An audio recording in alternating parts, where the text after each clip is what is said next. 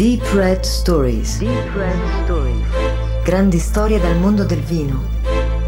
Di Alessandro Rossi. Di Alessandro Rossi.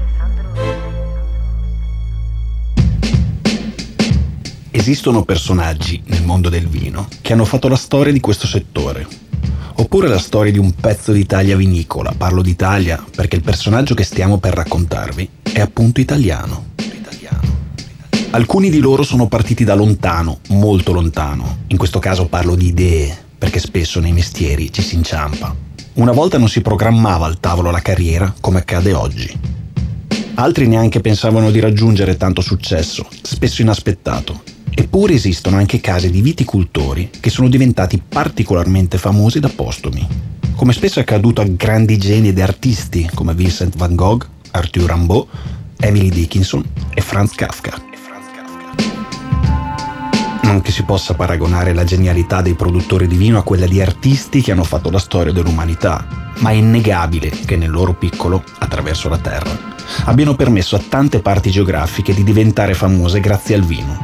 Io sono qui per narrare le loro storie. Ma come lavorano i grandi artisti? Siamo abituati a pensare che la creatività sia legata alla sregolatezza, all'alcol e alle nottate in bianco, con il posacenere pieno e la finestra aperta sulla notte. A volte è vero, spesso è molto peggio. A noi narratori piacciono queste storie, in fondo nel nostro piccolo crediamo di essere un po' tutti maledetti. Francis Bacon amava lavorare con i postumi della sbornia addosso. Voltaire e Marcel Proust amavano lavorare a letto sino a tarda sera, immersi fra gli appunti e cibari. Ludwig van Beethoven si alzava all'alba, si preparava una tazza di caffè con 60 chicchi, che contava personalmente, per poi lavorare sino alle 3 di pomeriggio, senza sosta. Woody Allen cambiava stanza per inseguire l'ispirazione e David Lynch, per sette anni, ha mangiato tutti i giorni allo stesso tavolo di una tavola calda, scrivendo solo sui tovaglioli di carta. Ecco, ma il mondo del vino, soprattutto quello di quasi cento anni fa, era tutto un'altra cosa. Il protagonista di questa storia aveva compiuto i 100 anni l'8 luglio del 2015 e pochi mesi dopo si è spento. Solitamente sui grandi artisti dopo la morte si scrivono romanzi e si girano film. Su di lui sono stati scritti libri e appunto girati film quando era ancora in vita. Perché il mondo del vino, come dicevamo prima, è fatto di tante persone e la sua vita non poteva passare inosservata. Ma la storia è così incredibile e bella che è anche meglio del film. Queste storie servono perché tutti gli amanti del vino capiscano sempre di più da dove si parte e dove si può arrivare. Perché questa è la storia di Fulvio Beo Tessari, il padre del suave classico. Come raccontavamo prima, si pensa sempre che i grandi artisti siano spesso irrequieti, che l'animo abbia sempre qualche sfumatura noir, che le storie dei grandi personaggi siano sempre condite da eventi devastanti. Ma nel mondo del vino non è sempre così. Anzi, la prima cosa che sveliamo di lui è che il padre del suave era Stenia. Ma partiamo dall'inizio. Perché Fulvio Beo? Cosa significa quel Beo? Beo significa in dialetto veneto bello, perché Fulvio è un bel ragazzo, la sua vita vera, quella che lo forgerà per diventare forte e realizzare i suoi sogni. Tutto inizia nel periodo della Seconda Guerra Mondiale. Rivedibile per debole costituzione, ma alla bisogna, artigliere. È l'inasprirsi del secondo conflitto mondiale. Viene destinato a Cuneo per prestare servizio come infermiere. A Villa d'Esmè. Tra le corsie rimane poco più di due anni, per poi essere spedito in Francia con una divisa grigio-verde addosso. Fulvio è un buono, odia la violenza e ovviamente le prime linee dove lo scontro è più acceso e pericoloso, ma viene fatto uscire dalle corsie dell'ospedale catapultato in battaglia, ma la sua avventura in trincea dura poco. Nel settembre del 1943 viene catturato dagli ex alleati tedeschi, diventati ora nemici feroci, e portato via come prigioniero. Fulvio non ci sta la paura del futuro, quando sei in mano ai nemici di guerra, è psicologicamente devastante. Hai il terrore quotidiano di essere ammazzato da un momento all'altro, oppure finire al fronte in qualche campo di lavoro, ben sapendo che sarà quasi sicuramente la fine. Davanti a queste alternative cosa potevo scegliere, racconta Fulvio. Piuttosto di finire in Germania mi dissi muoio scappando da qui. L'unica cosa che ero capace di sentire era che la mia vita era finita. Mi dicevo che ero già morto. Non avevo nulla da perdere, quindi decisi che non avrei avuto paura di niente. La posta in gioco era troppo alta. Rischiavo per tornare a casa, non certo per morire. Non è l'unico a pensarla così. Infatti condivide il progetto con alcuni commilitoni. Per un paio di notti tengono d'occhio la ronda di sorveglianza, memorizzano ritmi e orari e al momento opportuno iniziano a correre. Arrivano alla recinzione, scavalcano e sono fuori. Dovevamo essere in tre, racconta ancora Fulvio. Io, un commilitone più grande di 5 anni e un sergente maggiore toscano. Al momento decisivo però, quest'ultimo non se la sentì. Era sposato e padre di un bimbo di pochi mesi. Mi consegnò una lettera pregandomi di farla avere alla moglie. Sopra c'era scritta solo una cosa. Sto bene. Non seppi più nulla di lui. Ma torniamo alla fuga. I due fuggitivi corrono veloci lungo un bosco senza girarsi mai indietro, scivolano giù per una collina, sbattono qua e là, ruzzolano fino alla riva di un fiume, ma alla fine sono vivi. Inizia così il viaggio dei due. L'Italia lì, oltre alla montagna. Considerando che sono due fuggitivi, ovviamente sono ricercati, decidono di dormire di giorno e marciare di notte. Sulla cima della montagna, però, con la forza della disperazione, ci arrivano solo il primo ottobre, stanchi e poco fiduciosi. A questo punto della storia due fuggitivi hanno dunque trovato un rifugio in una caserma abbandonata, ma sanno perfettamente che non può essere considerato un luogo sicuro. Che fare? Dove andare? A Fulvio tornano alla mente le suorine di Villa Desmè, a Cuneo. È lì che sarebbero dovuti andare.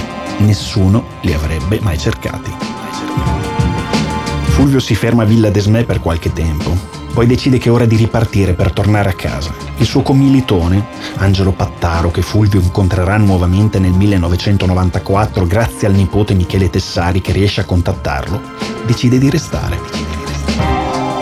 Ma torniamo a Cuneo è quel desiderio di casa che era l'unico autentico motore del giovane cuore di Fulvio. Come tradurre in azione un progetto tanto rischioso? Fulvio ci pensa tanto, ragiona, studia. È al fratello Luigi che svela i suoi piani. Sarebbe partito in treno con la zia Eugenia Filippi, che aveva contattato al telefono e, se durante il viaggio fosse incappato in qualche controllo da parte dei tedeschi, non avrebbe esitato a buttarsi dal treno in corsa. Fulvio e la zia arrivano insieme a Verona senza particolari batticuori. Poi Fulvio salta sul tram e quando gli occhi si posano sul cartello di Costa Lunga, una cosa sola gli è chiarissima. Aveva smesso di avere paura. Fulvio riprende così possesso della sua vita e proprio qui incontra l'amore, la Rina. I due si completano e passeranno l'intera vita insieme, più di 68 anni l'uno accanto all'altra. Fulvio durante la sua vita racconterà sempre di aver raggiunto tutti i suoi successi proprio grazie alla moglie, che ha passato, come dice lui, tutta la vita a sopportarlo e a supportarlo, anche quando all'inizio le cose non erano poi così semplici. Ma chi è Fulvio Beutessari? Fulvio non ama studiare, non ci pensa proprio, sogna la campagna, gli piace davvero e fa di tutto per passarci più tempo possibile. Il sogno di mamma Adele, invece, è il posto sicuro, quello da impiegato della posta. Altro che essere in balia delle stagioni e dei capricci del tempo, madre e figlio trovano un compromesso, quello di arrivare almeno alla licenza elementare, titolo di studio minimo per avere diritto al lavoro sicuro. Fulvio con i suoi tempi e con grande fatica, come raccontavamo, lo studio non era sicuramente la sua priorità, conquista l'agognato titolo di studio che per la mamma è l'assicurazione per un futuro sereno, mentre per Fulvio rappresenta il conseguimento del diritto alla vita in campagna. La vita di Fulvio Beo prosegue ovviamente tra la terra. Fulvio e Rina si sposano e si trasferiscono alle Rugate. Qui si lavora qualunque cosa, frutta, verdura, ma anche il vino, che proprio qui entrerà a far parte della vita di questa famiglia. Fulvio lavora duro giorno e notte e le sue idee sul vino iniziano sempre di più a prendere forma. I vigneti crescono, tanto che i due, Beo lo zio, di uva da lavorare ne hanno veramente tanta. È il 1950 quando la famiglia Tessari, che un anno dopo le nozze aveva salutato la nascita di Luigina, sta per festeggiare l'arrivo di Amedeo, il secondogenito. Fulvio prende in mano la situazione e decide di investire in vasche di cemento e grandi botti di legno e di conferire il tutto alla cantina sociale, perché tutti facevano così ai tempi. Lavoravi, vendevi a loro e non avevi problemi. Ma a Fulvio la cantina sociale non va a genio, in fondo è un imprenditore, anche se ancora non lo sa.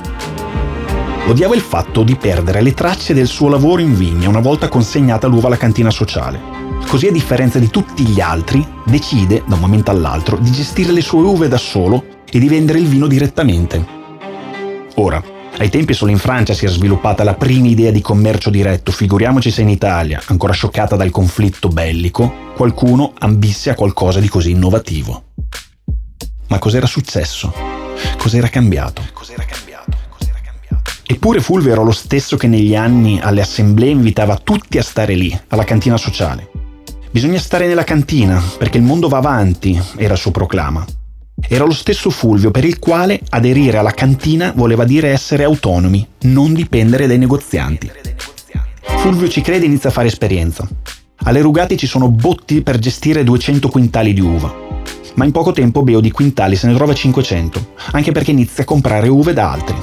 Ma questa è un'altra storia. È un'altra storia. Nel 1956 scende dalle rugate in paese e trasferisce casa e cantina in via Mezzavilla è la svolta.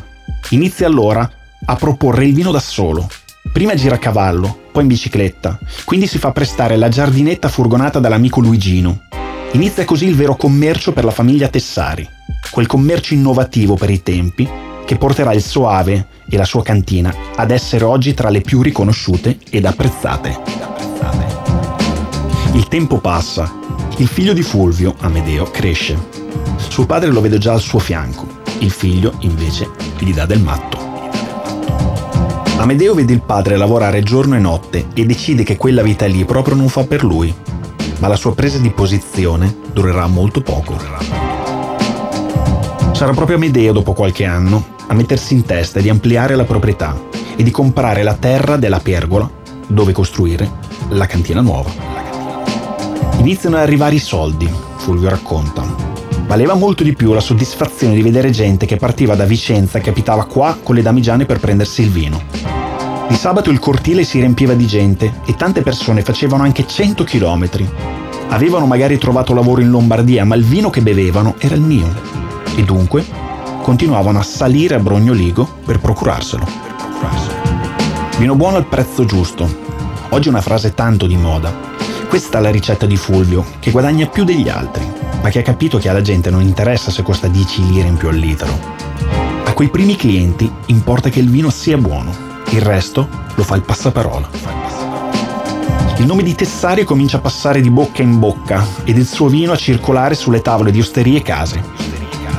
Intanto cresce la proprietà, sette campi e mezzo in un colpo solo e cresce anche la cantina, si investe sempre di più in contenitori di cemento da 25 quintali e grandi botti di legno fino all'avvento del Linux. Fulvio Beo Tessari è stato il capostipite dei produttori di Suave, amato da tutti, tra i primi a credere nella qualità di questa uva, che insieme al verdicchio e al vermentino è tra i vitigni italiani a bacca bianca qualitativamente più interessanti e longevi. Uno dei primi vignaioli a sdoganare la garganega da uva di quantità a uva di qualità, facilitando il mestiere ad una nuova generazione di viticoltori molto capaci ed innovativi. Oggi l'azienda Carugate, gestita dal nipote Michele, è considerata tra le aziende che al meglio esprime l'identità di questo vitigno. Ma non siamo qui per parlare di loro, ma per ringraziare l'opera di un uomo, Fulvio Tessari, che è considerato un patrimonio umano, non solo del suave classico, ma dell'intera storia enologica della penisola. Racconta Fulvio in un'intervista. Cosa ho imparato? La serietà e poi il lavoro. È la cosa principale, senza non hai niente al mondo, ma ci vuole tanta pazienza per sopportarlo, per capirlo. Io lavoravo per ingrandirmi, per la famiglia, non per me. Per me ne avevo sempre, e ero certo che ne avrei avuto sempre. Lavoravo per gli altri, per la gioventù che avevo intorno. È una cosa che viene dal profondo, spontaneamente. Ce l'hai nell'anima quella roba lì. La soddisfazione più grossa della vita è vedere i figli e mio nipote continuare nel solco. Fulvio ha aspettato lo scoccare dei cento anni per salutare tutti, dopo una grande festa. Ancora oggi esistono e sono in vita vignaioli che hanno fatto grande la nostra penisola. L'augurio è di festeggiare con tutti loro i cento anni e di scrivere, di ognuno di loro, le gesta e la loro storia, che ha reso grande questo paese chiamato Italia. Deep Red Stories. Deep Red Stories. Grandi storie dal mondo del vino di Alessandro Rossi. Di Alessandro Rossi.